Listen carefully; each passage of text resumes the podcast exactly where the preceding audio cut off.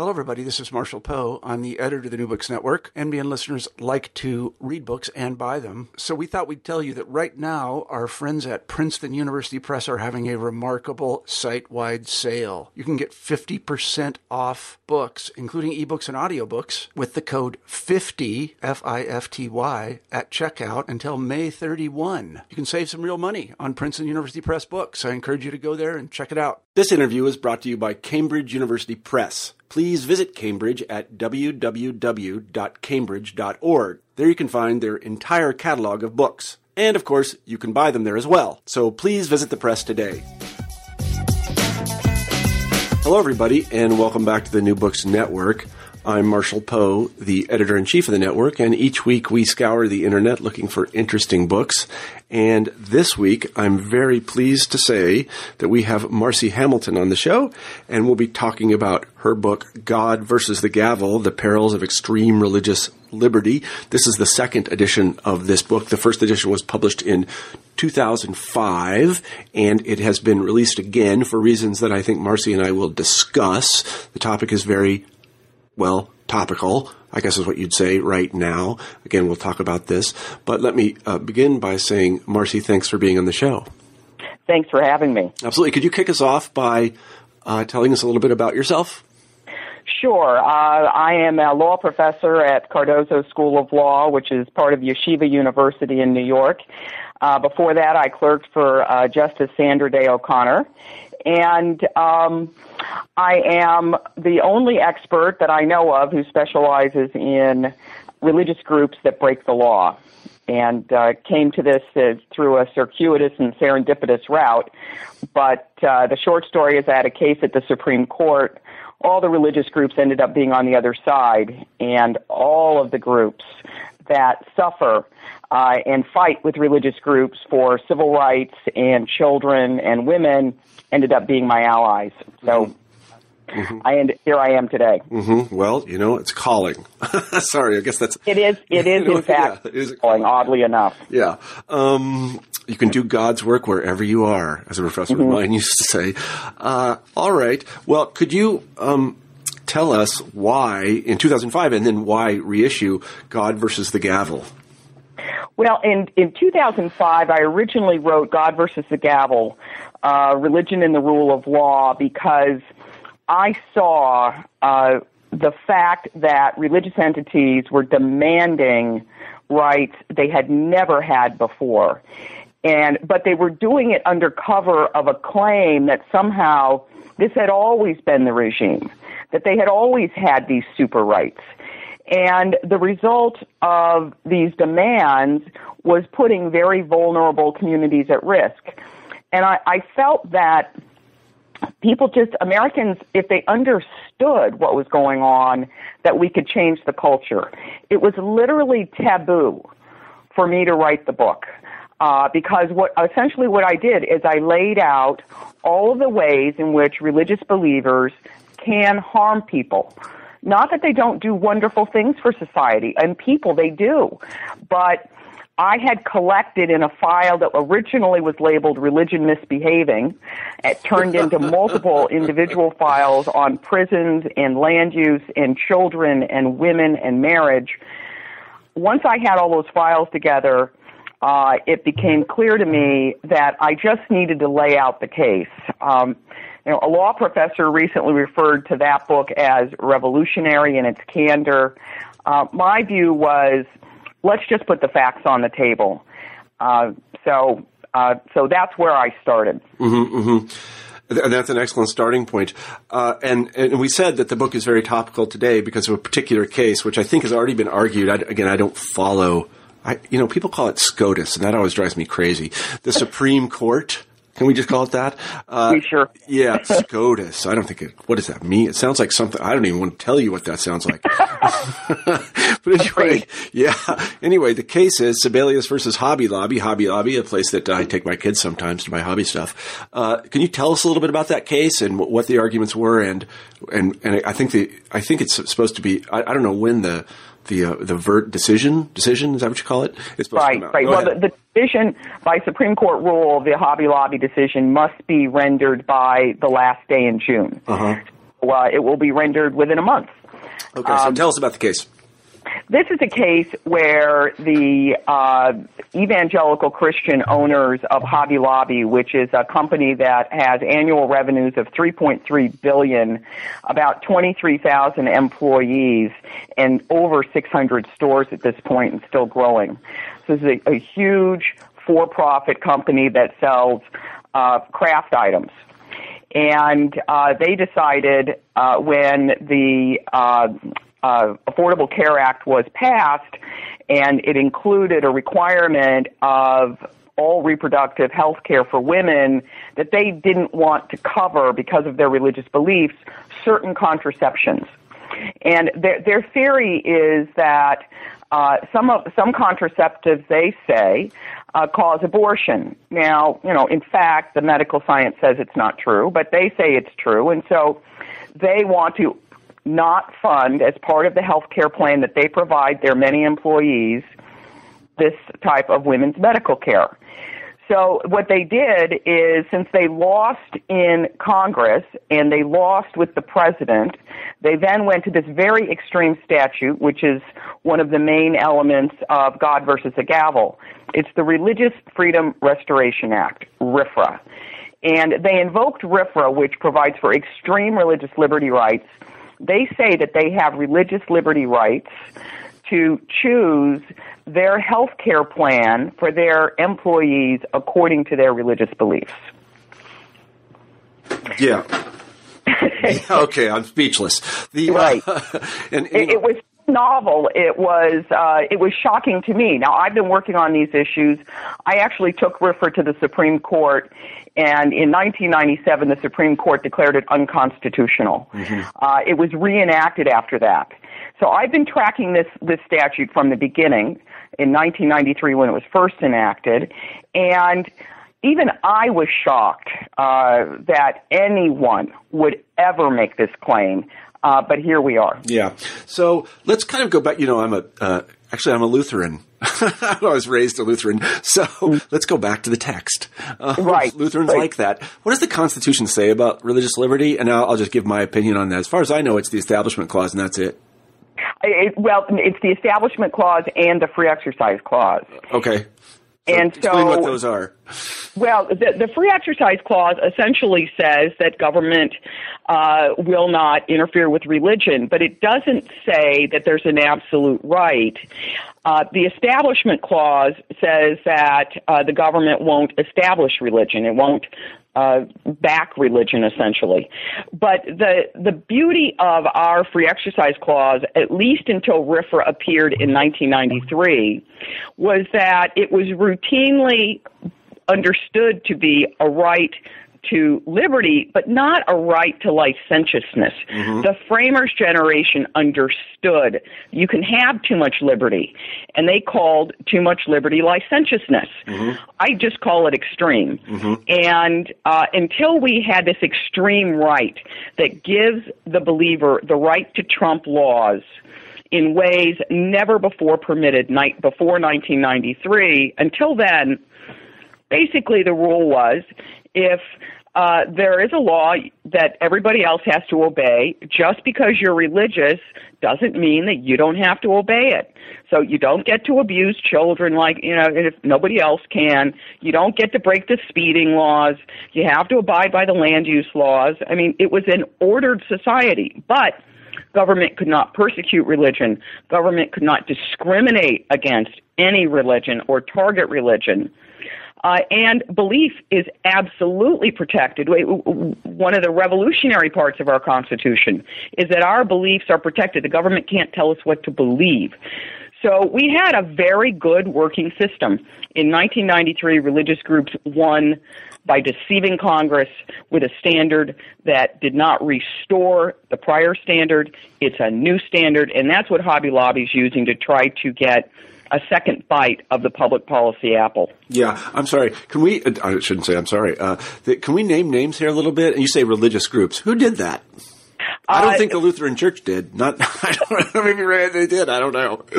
Here is the, and by the way, I'm Presbyterian. I'm married to a Catholic. yeah. so, Okay. you know, we're, we're Americans. Well, you know, Lutherans, you know, Lutherans about as uh, controversial as they get is, uh, you know, raising the price for items at their bake sales. I mean, that's pretty, pretty much it. I don't think they do anything bad. So go ahead. So, well, he, here is the fascinating part of this history. When uh, in 1990, when I was clerking at the Supreme Court, they decided the Smith decision. This is a peyote decision in which the Supreme Court said that two drug counselors who used illegal drugs and were fired for violating the law because after all they were drug counselors did not have a First Amendment right to get unemployment compensation. Yeah, as a taxpayer, I'm sort of, I'm sort of hurt that we paid any money to decide that at all. But go I- ahead. So, th- that, and, and to be perfectly frank, at the Supreme Court, as a clerk, none of us thought this case amounted to a hill of beans. Yeah. um, which basically tells you what clerks know. But but at the end of the term, the religious groups, when this decision came down, talked to uh, academics. Some in particular, particularly Douglas Laycock and Michael McConnell and others, and essentially uh, they decided that this was a, a political moment of great opportunity. And so they went on the attack and they drafted a statute which they called the Religious Freedom Restoration Act. Yeah. And they concocted a standard that had never been applied before, and they went to Congress and they said, the Supreme Court just abandoned religious liberty. We want you to restore religious liberty. In other words, Congress, would you mind overruling the Supreme Court, which is obviously unconstitutional? Um, but they told them that this has been the standard. And what happens? Congress buys it. They buy into this concept of, oh, wow, we can be the saviors of religious liberty. They don't investigate it. And dozens of religious groups fall in line. Mm. But what's most amazing is the American Civil Liberties Union, the ACLU, falls in line. Mm. Americans United for Separation of Church and State falls in line. It was like there was a mass narcotic applied, and nobody looked at the cases to see is this really what the Supreme Court They had were, done in they were, they were all doing peyote, maybe. Yeah, I, you know what? It is one of the anomalies, uh, and we'll, we'll give social scientists and political scientists full careers, in my view. Uh, but the, the notion that it was sold as a restoration of the prior law, uh, but in fact was a an extreme standard, is uh, truly remarkable. And so, yes, the Lutherans were in the group, the Presbyterians were in the Ah. group. Um, and and one of the one of the uh, you know we were talking about is this a calling for me? Well, one one of the wake up moments for me was when I was litigating the Boerne case um, involving RFRA, and all of the amicus briefs landed on my front step on one day. And these are the briefs that are filed by outside groups informing the court of their views. And all the groups that would be in opposition, this was the day they would arrive. And I go, and there's this pile, and I, I had a baby and a little guy, and so I set them aside. And that night, I go upstairs and I open them. It's it's every major religious group in the country Amazing. against me. Sort of and I switch. is what it realized, was, Yeah. hmm, this is an interesting place to be for a good girl from Wheaton, Illinois. Right. Um, but um, the truth is, is, is they all fell in line. They weren't thinking straight, uh, and uh, and there wa- there was kind of a mass hypnosis that all religious liberty is good, and it took uh, basically me writing God versus Gavel and saying it's time to talk about it because it's taboo. In in the academic halls, you weren't allowed to say negative things about religion. You certainly weren't with religious groups. I, I wrote a, an editorial for Christian uh, Christianity Today in which I referred to religious lobbyists, and I was taken to task for that term which of course I then started using daily. Um, but the the point was that here we had a situation where everybody who lined up didn't understand they were undermining their own interests. The real error was made by Congress. the members of Congress who work very hard to pass laws didn't even blink an eye when there was a law in front of them that was going to undermine every single law in the country. Mm, yeah. And they didn't ask any hard questions. Mm-hmm. They all uh, jumped on board. Oh, what a great idea. And so we ended up with RFRA. Now, since then, the ACLU, Americans United, People for the American Way, uh, and a number of the uh, Unitarian Church, a number of groups have peeled off because they figured out that extreme religious liberty is oppression. Um, but uh, the groups that we have still standing today, and the groups that are pushing for the Hobby Lobby perspective, are uh, on the on essentially the fringes of religious belief, but they are very powerful. And so we've got the Alliance Defending Freedom, the Christian Legal Society, the Becket Fund, and others. And so largely uh, Catholic and uh, evangelical fundamentalist Christian groups. Mm-hmm.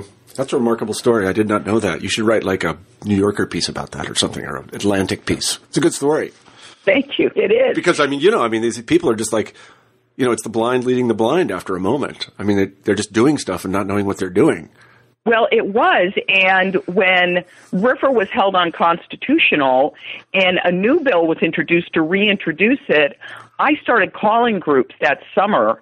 My husband called me Paul Reverette of the summer, and I was just trying to explain to people that this is a really bad law for your interests. Yeah. I had groups like the National Organization of Women hang up on me. Oh boy like, you know, who is this lunatic woman calling me and telling me that religious liberty is bad? Right. right. Well, so, you know, but, as, as somebody who, you know, I, as somebody who, you know, I guess I'm religious and I have a spiritual program or whatever you call it. If you want to uh, help, um, what was the word again? Revive? Is that what they called it? Restore. Restore. If you want to restore religion, you should probably try to get people to go to church. Right. I, you know, that seems like a more direct way to do it than going to the Supreme Court because that's not going to get anyone to church.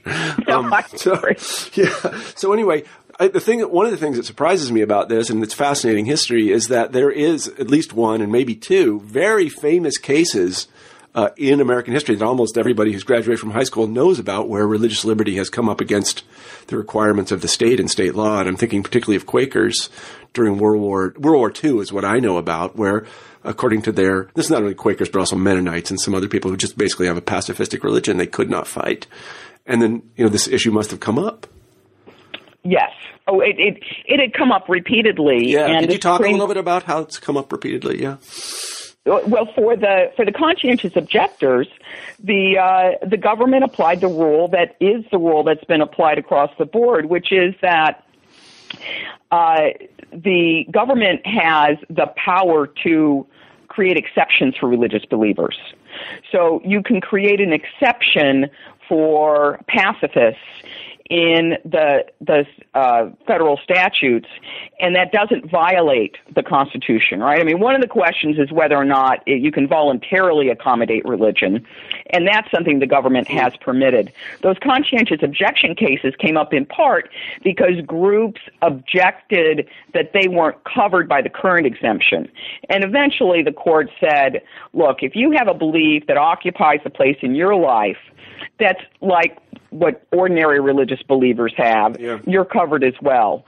Uh, but you know, the important thing about the conscientious objection cases, in my view, in the big picture, is that they weren't let out of public service.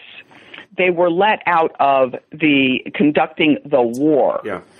Um, and so it was not an absolute exemption. There wasn't a constitutional right to an absolute exemption, and there never has been. Um, so you know, from the beginning, we've had these exemptions for pacifists, but they've still been required to serve the country mm-hmm. during time of war, and uh, and that's the kind of rational, common sense religious liberty that we've had for over 200 years, and it's the opposite, in my view, of what we're now living with. Mm-hmm. And what about cases where uh, I'm thinking about observing the Sabbath as sort of Friday for Friday and Saturday for Jews, and then Sunday for Christians, and I don't know what other groups do, but you know, say you're a federal employee and you're asked to work on one of those days. What has the been the law or the rule about that? The rule is that if the government has an exception that permits you to take off time, uh, and you can take it off for secular reasons. You have to be permitted to take it off for religious reasons as well. Mm-hmm. if there's a neutral rule that applies to everybody and nobody gets to take particular time off, um, say you work for a nuclear facility and it's part of your job that you just you simply have to be there at certain times, um, you don't get a religious exemption. Mm-hmm. Uh, so, the, so the rule is under the court's standard, not under Congress's, but the court's standard. The rule is that if a law is neutral, it apply. It is not discriminatory and it's generally applicable. And, and very simply, what that means is it applies the same to everybody. Mm-hmm. Uh, when you've got a neutral, generally applicable law, it's constitutional, even if it burdens your religion. Mm-hmm. The, the the key here is not whether or not you have you happen to have a burden on religion. The question is whether or not the law is targeting religion or discriminating against it. Mm-hmm. I see. I see. And so another instance that just comes to me is that again, this is with uh, um, it's with um, I think I think Mennonites and uh, well, I'm not sure exactly, but it should be for all Christians because it's in the Sermon on the Mount. Uh, swearing oaths. You're not supposed to do it as a Christian. Jesus said so. Right. Yeah. Right. Well, there it's very interesting the way the courts divided up these these issues. There uh, is the absolute right to believe. There is a very high level of religious speech and the right not to speak. I see. And then there is the right of conduct. Uh-huh. So the, the, that, those cases involving oaths are the very highly protected right to speech. You have a right not to declare an oath mm-hmm. to God or whatever. Um, so, for example, when you're sworn in in court, you can choose to swear on the Bible or not. Mm-hmm. Uh, so the government can't force you to profess a faith. Uh, can the government tell you, however, that when you walk into a courtroom, that uh, you have to uh, go through a metal detector? Yes, of course. Can they tell you that you can't wear a hat in their courtroom? Yes, they can tell you that. So uh, the rule is neutral, generally applicable laws are fine, applied evenly to everybody. It's really fundamentally all about fairness. Uh, but at the same time, if the government wants to create an accommodation for a practice, mm-hmm. then uh, it can. So actually, one of the biggest uh, ironies of this whole story is that while they're demanding, uh, all these groups are demanding uh, through the Coalition for the Free Exercise of Religion that Congress pass a law to give them true religious liberty. Let's go back to the Smith case. So the court said there's no constitutional right to use peyote, even if it's in a religious service, uh, in the state of Oregon. Following that case, every state where there is a meaningful number of Native American church members who use peyote passed an exemption. The federal government has an exemption. Mm-hmm. So th- they were arguing that they would never get religious liberty from legislatures. Mm-hmm. While they're arguing that, the very group that was the case that triggered all of this, that group was getting all the religious liberty it needed. Mm-hmm. So the system works. Yeah. Yeah. mentally works. Yeah, I mean that was, that's a nice workaround. I mean everybody's everybody can go to sleep at night thinking I did the right thing. Right. exactly. You're not and, asking you know, anybody to like do anything ridiculous. Yeah. And and why would you want a court to decide excuse me, I'm losing my voice. Why would you want a court to decide whether or not people can use peyote? Yeah, no, I wouldn't. Courts like don't know. No, I wouldn't. I just yeah. can do, figure it out. Yeah, I wouldn't like that at all. No, I w- I wouldn't like that at all. So, um, then, in, in, light of this history, in light of these various accommodations that have been made for people of various religions, uh, that is both legislative and otherwise, um, can you explain? I, I, guess I'm asking you to do something you may have already done, and that is explain exactly how um, RFRA, the um, the uh, Religious Freedom Restoration Act, what it asks uh, us to do that we haven't done before. Okay, so, and here's one of the reasons that RFRA has not bubbled to the surface of the public mind until recently, because it's a bunch of uh, legal mumbo jumbo. So uh, essentially. I can't believe you said that. well, it is. It is. Um, so uh, essentially, before we had. Um, here, I'm going to take a sip of water and yeah, see if I ahead. can. Sure. okay. So, b- before RFRA, the rule was that if you had a neutral, generally applicable law that applied to everybody, uh, it was subjected to very low level scrutiny. The court was very def- deferential to legislatures. If you had a, a law that discriminated against religion, uh, in that case, it was bumped up to strict scrutiny, and everybody don't go to sleep now, but because this is the this is the most critical part. Um, sadly, uh, it, what the court used to do for those kinds of laws where you had discrimination, they would say we're not deferring to the government anymore. Government, you better show us a compelling interest, and that the government and that the law you passed fits the ends that you say uh, are the are the compelling interests. So there had to be a compelling interest in what's called narrow tailoring. And, you know, so it was a good system. If the government really was acting neutrally, the court did not spend a lot of time concerned about persecution. Can, can but if it looked like it was discriminating, uh, you worry about it. Yeah, can you give us an example of that, of one that, that rises to the standard of strict scrutiny in the religious sort of legislative realm? Yeah, so so the one case where this has been applied was uh, the case in 1993 involving Church of Lukumi Babalu Aye. I'm sorry. I'm sure those people are very serious. Go ahead. They, well, they're the Santerians, okay, um, sure which is serious. a combination of uh, kind of um, of Catholic tradition, but also of a Caribbean religion. Okay, good. one of the things they do during their ceremonies is, uh, out of deep religious belief, is they sacrifice animals. Okay. And uh, they had moved into Hialeah, Florida, and frankly, Hialeah wanted to get rid of them. I mean, that basically. Uh, so they passed a law. The city council passed an ordinance in which they said that sacrifice was illegal. Hmm. But at the same time, uh, they did not outlaw other ways of slaughtering animals. So, uh, so the only people getting in trouble for slaughtering an animal were the ones who were doing it sacrificially. Mm-hmm. But, uh, for example, kosher butchers we're still okay. Yeah, that was kosher. right, sorry, right. Sorry, sorry. So, so the court said, look, this is not a generally applicable law. You have passed a law that's really uh, works in a way that only affects these religious believers. Now we're going to apply strict scrutiny. Now, here's a really important part of this whole story. In that case, the lawyer for the Church of Lukumi argued, and it was Doug Laycock, argued that uh, the court should apply super strict scrutiny. The court should demand a compelling interest from the government, and it should be the least restrictive means possible for this group. In other words, every law had to be tailored to this religious believer. Wow. The court rejected that standard. They used their old standard. They used the standard they'd always used. And so that was 1993. The court rejects that standard. Five months later, Congress passes RFRA with the rejected standard. Huh. So the Supreme Court explained yet again they weren't adopting a strict this crazy standard, and five months later Congress passes it with all of this um, rigmarole about, including President Clinton, about how wonderful RFRA is because it restores the standard that had always been in place. But RFRA creates a universe where not just the discriminatory laws, but every law is now subjected to the compelling interest test on the government and a least restrictive means requirement. Uh-huh.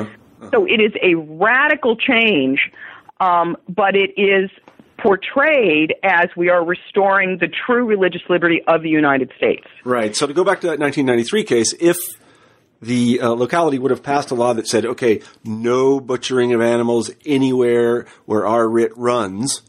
Yes. By anybody, then the Supreme Court would have said, yeah, sure, fine. Exactly, exactly. And I, I actually got a call from animal rights groups the case, the case the, the day the case came down. You know, they were upset about the, permitting the practice by anybody. And I said, look, your problem is is that it's got to be applied across the board. So for PETA to win, uh, as an example of one of those groups, against that that religious practice, you've got to persuade governments that they've got to outlaw kosher butchering too. Right. It's got to be neutral. If the government's going to selectively apply it, the government is going to be under a very heavy burden. I see. Yeah, uh, super strict. What did you call it? Super strict scrutiny. Super strict uh, scrutiny. Yeah, it sounds like double secret probation from Animal House or something. So, uh, how does um, d- d- so? So, thank you for explaining that. And and, and so, can can you talk? Let's go back to the. Um, uh, to the Sebelius versus Hobby Lobby case. What are the Hobby Lobby people arguing and on what grounds? They are arguing that if they permit uh, four types of contraception, which, by the way, are the types that are provided when a woman is raped, that those four types of contraception should not be covered by their health care plans that are mandated now by Obamacare, uh, because if that's there, they will be complicit in a woman's decision to use it. So they're arguing that it's com- there's complicity, which is a real stretch. So the the threshold question in all of these cases, in all free exercise cases, is does this law impose a substantial burden on the religious believer? Not a not a de minimis burden. There must be a substantial burden.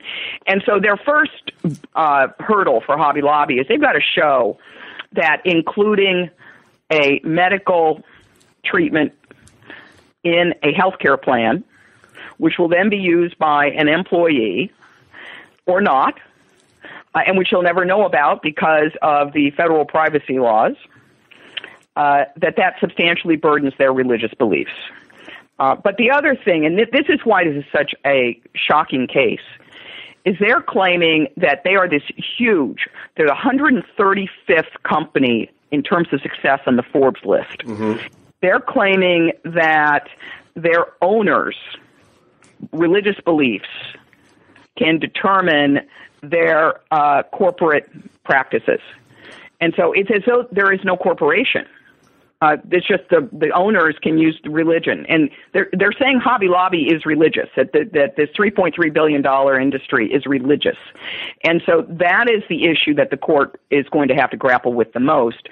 Do you extend RFRA as extreme as it already is? Do you now extend it to for-profit corporations? Again, I'm kind of speechless about this. Uh, you know, as somebody who's not in the law, this degree of technicality about what are really sort of simple ethical issues is just Agreed. remarkable. Um, because yeah, exactly. I mean, in the end, how about just some common sense? Yeah, well, you know, It the thing- thing about it is- to have that- common sense. Yeah, the, the people who at Hobby Lobby, who I'm sure I would like very much, and I have great sympathy for, I'm sure that they're in, complicit in all kinds of things of, as Christians that they don't want to be complicit in. I mean, Well, every Christian is. I mean, that's the deal my- about being a Christian. the, two best parts of this case are that Hobby Lobby was funding this type of medical care in their health care plan until it became mandatory. And so Yeah. they opted. So they it's kind of disingenuous at that point, then, isn't it? Is there an argument of sort of disingenuousness? I mean, you know, you're not really. This is Well, if you're and, and if that didn't show a lack of sincerity, Yeah. it turns out that their investment funds uh, are heavily into the companies that make emergency contraception. Yeah, uh huh, right. Well, that's what I say. There's the complicity when you live in a society that has many dependencies as ours, and that's a zillion dependencies. I mean, you can never act completely in in in um in in in a in what is the word I'm looking for? You can never you never act com- completely in line with your religious beliefs. That's just simply impossible, and that's not the required standard. That's why we have forgiveness. Um, so uh, then, what is the government arguing then? The government is saying.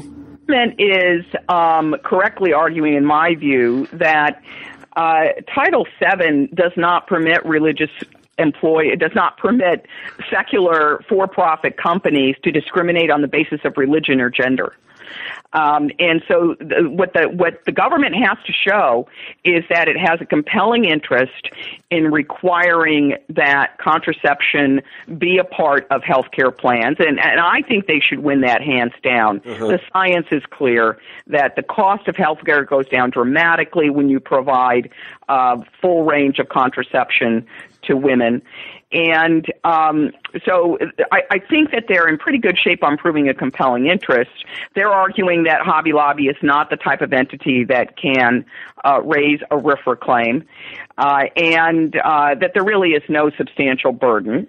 Uh, but here's the kicker: if they, if the government loses on substantial burden, and they lose on uh, and even if they win on compel on showing that there's a compelling interest in providing women full reproductive health care, um, then the government has to show that this is the least restrictive means for Hobby Lobby, and so there are all sorts of arguments about what is the least restrictive means, and wouldn't you know, at oral argument, that um, the uh, lawyer for Hobby Lobby suggested that it would be less restrictive on Hobby Lobby if the government would just pay for that medical care. I love these guys. I really do. I love these guys. They give lawyers a great name. Um, Agreed. I love these guys. So, uh, yeah, how do I hire them? That's what I want to know. The um, so so I guess uh, you've convinced me that this doesn't make a lot of sense. I, I, that's not legal, but it doesn't make a lot of sense. Uh, but what would be a RFRA claim that that uh, it, could you imagine a case in which an employer or somebody said uh, under under RFRA, what you know, this really does impinge upon my religious liberty. I, I do need an exception.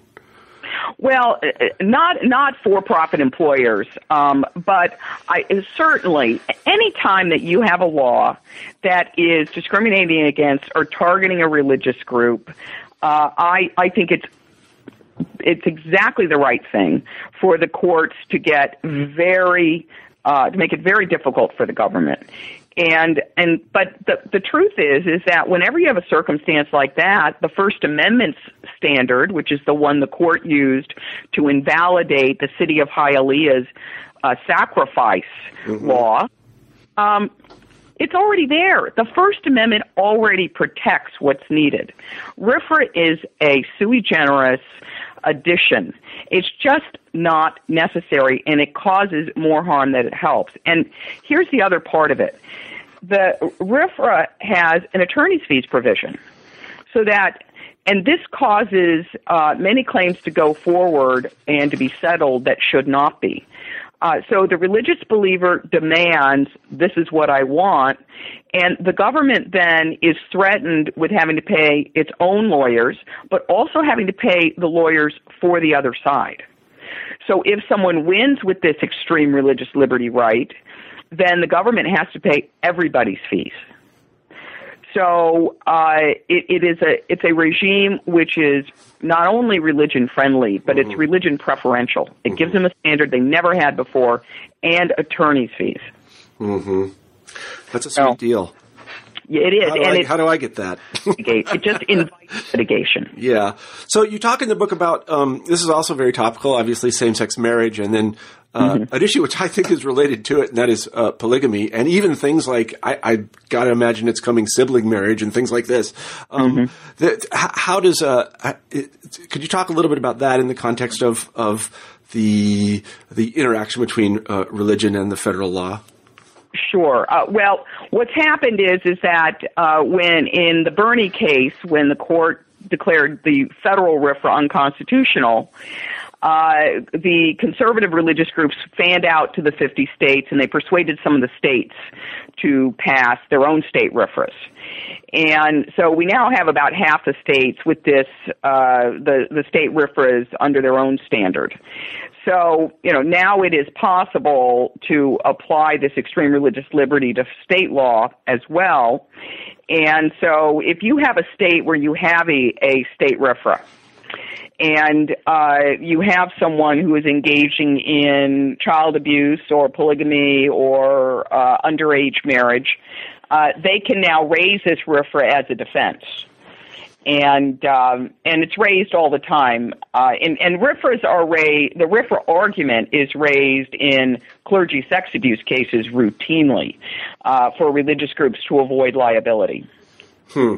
That's interesting. So, could you tell us anything about some of those cases? I don't know. I haven't read about any of them. Um, so, so well, let me just give an example, sort of hypothetical. If I like, uh, you know, I have one wife. If, if, I decided in a fit of insanity I wanted another, um, and I got, I, I, had two wives, and I, and you know, the, the state of Massachusetts said, well, we can't do that. And I said, well, no, it's my part of my religion.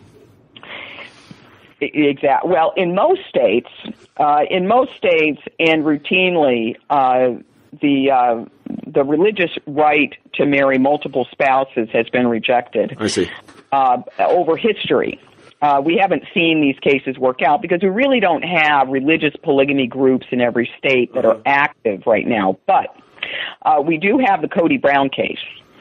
And the Kody Brown case is, uh, of course, this is the um, uh, Sister Wives, uh, as disgusting as that title is, the Sister Wives uh, reality show, and represented by uh, Jonathan Turley, they argued for a religious right to have multiple wives in Utah. Levite marriage, yeah.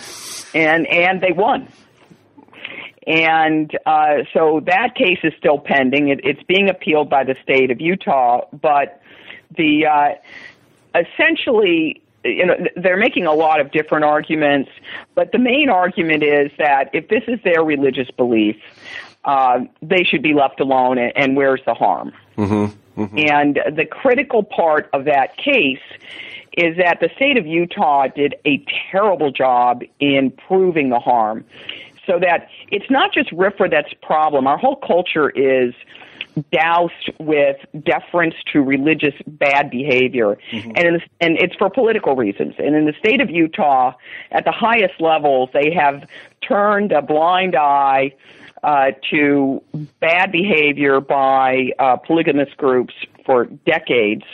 And uh, in in this case, they're litigating, defending their state law banning polygamy they didn't even put in the evidence hmm. of how harmful polygamy is inherently to women and children. Hmm. That's, so, yeah, that's amazing. So, talk a little bit about um, uh, uh, same-sex couples and uh, same-sex marriage and how that relates to religious freedom in the federal law. Well, this this has been uh, it's been a gift that these issues have bubbled up at exactly at the same time the Supreme Court is considering whether to expand RFRA to corporations. Right now, um, we have uh, one state, Mississippi, has passed a state RFRA which is intended to be applied so that businesses can refuse to offer service to same-sex couples. Hmm homosexuals. A similar bill was uh, introduced in Arizona uh, several months ago, but it was even more extreme. The, the bill in Arizona would have permitted discrimination by religious believers on any ground, gender, race, sexual orientation, etc. And that bill uh, was so extreme that the Chamber of Commerce came out against it. uh, the NFL, Major League Baseball, uh, you know, how do you end up in a universe where you have the NFL needing to comment on religious liberty? Yeah, that is weird. It, right? It, it, it's because we have reached the shoals of extremism and fanaticism, and in that case, uh, in in Arizona, essentially Jan Brewer, the governor, was put under tremendous pressure to veto it, and she finally did. Uh-huh. Uh, but it's not because the Alliance Defending Freedom and the conservative groups in opposition to homosexuals didn't lobby heavily. They expended tremendous resources. Uh, but what we learned there is something that I think was good for the whole country to see, which is that there is a limit.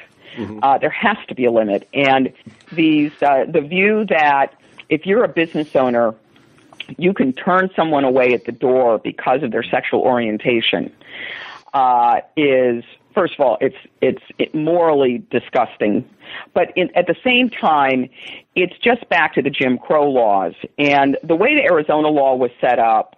The you know we have plenty of uh, race-based religions in the United States.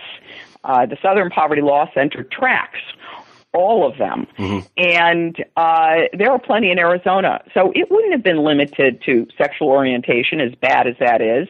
You could have had uh, bakeries that when a black person walked in said, hey, we, we don't serve blacks. Mm-hmm.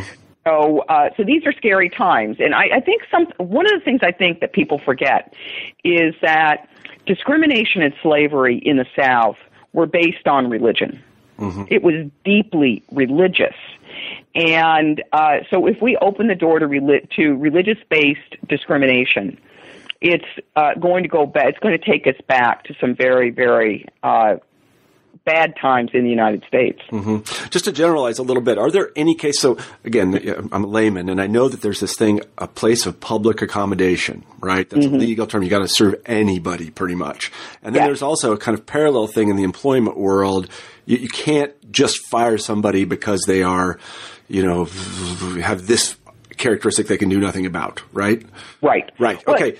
So, so, so I guess my question is, are there any exceptions to those rules? Is there any place of public accommodation where somebody says, well, I just can't serve people like this because it's against my religion. I just can't do it. Uh, not really. Now, under the federal anti discrimination laws, you have to have a business that has over a certain number of employees. So, you know, so the tiny businesses are not affected by the federal anti discrimination laws. But the state uh, anti discrimination laws tend to apply to everybody.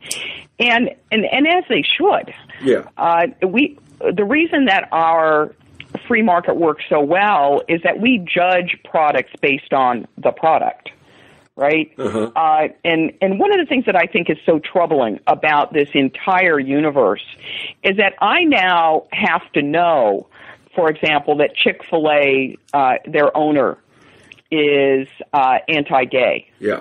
You know, I, I really liked Chick Fil A. did, and and now every time I pass it, I won't go in. Um, I, I just and I I didn't want to know that Hobby Lobby discriminates against their female employees yeah. because frankly, sometimes AC Moore doesn't have everything I want. Yeah, Hobby Lobby's okay actually. I take my kids there, like I said.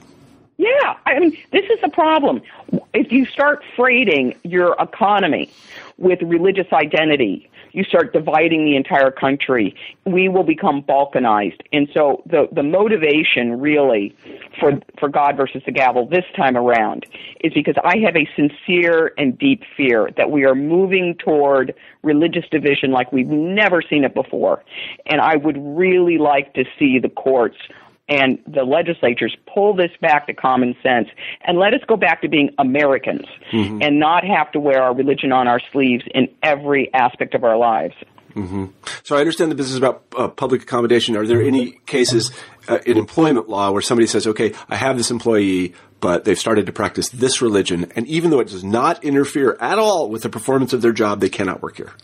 Those employees are protected. Yeah, okay. Those employees are protected. And, and actually, that's one of the issues with Hobby Lobby is those female employees cannot be discriminated based on re- against based on religion. Mm-hmm. So if their religion permits them to use emergency contraception, that health care plan is actually discriminating against them. Yeah, yeah, I see what you mean. Now there are some other cases of discrimination, not necessarily uh, religiously based, that I think people would find fascinating, and I, I don't know whether to call it discrimination or not because it's not like other folks are beating down the door. I'm here at Smith College. It's a women's college. Yeah. They don't have men here. Well, they do have men here. I'm here, but uh, they don't admit men. I don't think. What does the law say about that now? Well, the, the law has permitted that uh, with, uh, and that's really kind of an equal. That's equal protection, uh-huh. and uh, the court has given more latitude for you know discriminating between the genders and not necessarily discriminating against. And if there's a strong reason for keeping uh, an organization as single gender, the the courts have been more willing to permit it. But also, Smith is a private school. Yeah, right. Absolutely. You know, so there's a difference between what the private schools and the public schools can do. The public schools, uh, for example, the Virginia Military Institute was not permitted to to remain uh, same gender. They had to open it to women. And so uh, the the real point is that there are private entities and there are public entities in terms of education. Yeah. Um, but you know, if you're looking for interesting uh, cases involving uh, those who discriminate, you know, the prisons are filled with prisoners who are who are believers in either uh, extreme Islamicism and um, extreme terrorist positions, or uh, are white supremacists. Mm-hmm. The white supremacists are run through all the prisons, and one of the things that RFRA does, and it's uh, it's it's statute that now applies to the state prisons, which is the Religious Land Use and Institutionalized Persons Act, RLUIPA. If, if you've got RFRA and RLUIPA in place, the prisons now have to prove that they have a compelling interest and they are using the least restrictive means when they use security practices against white supremacist gangs. Wow. And that's a burden they shouldn't have to bear, and they never had to bear that burden before the RFRA came into place. Wow. yeah, that's not, that is not where I. Yeah, I don't want a lot of my tax dollars spent on that. Um, sorry, and, really yeah. Uh, you know, prisoners have a lot of time to think up a lot of interest, mm-hmm. both religions and practices. There's a lot of litigation, and uh, it is the taxpayers that are that are footing it. Mm-hmm. Now, so then, uh, is is it? Uh, how does RFRA go away? Well, the only way for RFRA to go away, uh, well, there are two ways. One, uh, and I filed an amicus brief uh, for a number of groups in the Hobby Lobby case arguing it's unconstitutional. It was unconstitutional in 1997 when uh, I won on behalf of Boerne Texas the case. It's still unconstitutional, um, and the court should address that. But the issue's not being raised. So uh, the only thing it would be for Congress to repeal it. And frankly, uh, I, I suppose there must be some concern that Hobby Lobby may well not come out the way that they want it to, mm. because Orrin Hatch, uh, the senator from Utah, who sponsored, along with Ted Kennedy, the original RFRA, has now come out. Ted Kennedy. Oh yeah, cow! Ted Kennedy and Orrin Hatch never are religious. They couldn't serve. Any piece of legislation that is that is sponsored by two guys like that Right, right. you know it's not going in the right direction. exactly. Well, and, and, signed by Bill Clinton. That the, those three would do anything for religion. It's mindless on these issues. Um, and, and, by the way, uh, the the biggest fan of RFRA in the Clinton administration was our current Justice Kagan. Oh boy. Yeah. So uh, so we have uh, we have all of this uh, pro religion in uh, in Washington, but Hatch this week announced that if Hobby Lobby goes the so-called wrong way, he will then propose a constitutional amendment. Mm-hmm. So uh, right now, RFRA could be repealed. If the RFRA standard became a constitutional standard, uh, that would be the end of the ballgame. Wow. Yeah, and that's when I would move to yeah, say, right, uh, you know, the Caribbean. So Kagan supports Kagan likes RFRA. Kagan is uh, in favor of extreme religious liberty. Uh, in the case that permitted discrimination by religious groups against their own clergy, uh, she wrote. Only, there were only two of them that said this, but she and Justice Alito said that uh, religious groups should have autonomy from the law. Wow. Very scary. Yeah. Well, she's an academic, you know. I, I, I, can't trust them. And frankly, yeah. this whole RFRA movement has been fueled by academics yeah. who didn't do their homework yeah. and have uh, been very have hit, hidden the ball all the way down the line. Yeah, yeah, I see that. Well, it's kind of scary actually. Now that I, you know, I'm glad, really glad we talked to you because I didn't, I wasn't really aware of the importance of of these things. And as again, someone who, you know, I, am religious myself, but just uh, the the thing that I come away with is why aren't all these deeply religious people concentrating on their religion? And and not messing around with this stuff. I, I completely agree. And, you know, one of my heroes in the United States is John DiIulio, who's a, a professor at Penn, who has really worked hard to try to find a middle ground. And what he's really trying to find is a way for people to help people through religion. That's what we should be doing.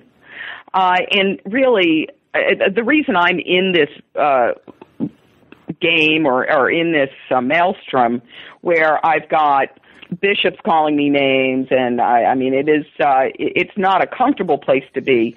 But it's because all the vulnerable that are being hurt. It's the children and the women. Uh, it's the disabled.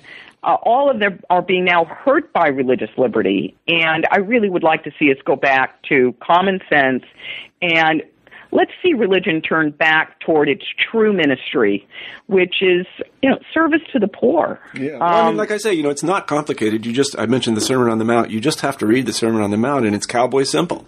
It says love your enemies. It says love sinners. It says if somebody asks for your shirt, give them your coat. It says yeah. you know this is not complicated stuff. So the right. people who work for Hobby Lobby who are going to use this contraception, if those people feel like they're doing kind of the wrong thing, they shouldn't harass them. Of course, they should try to help them. Oh, precisely. Help them through and, this. Uh, surely they can certainly offer all sorts of services. Yeah.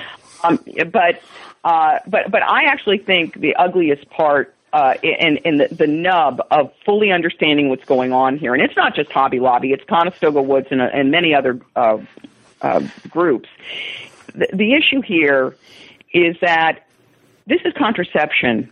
That if a woman has been raped, it's it's the primary way of not becoming pregnant from a rape. Yeah. Who is going to expend all of these millions of dollars on litigation and public policy trying to keep those women from making their own choice, which is constitutionally protected? Yeah. What we are seeing here is the powers that be are roaring.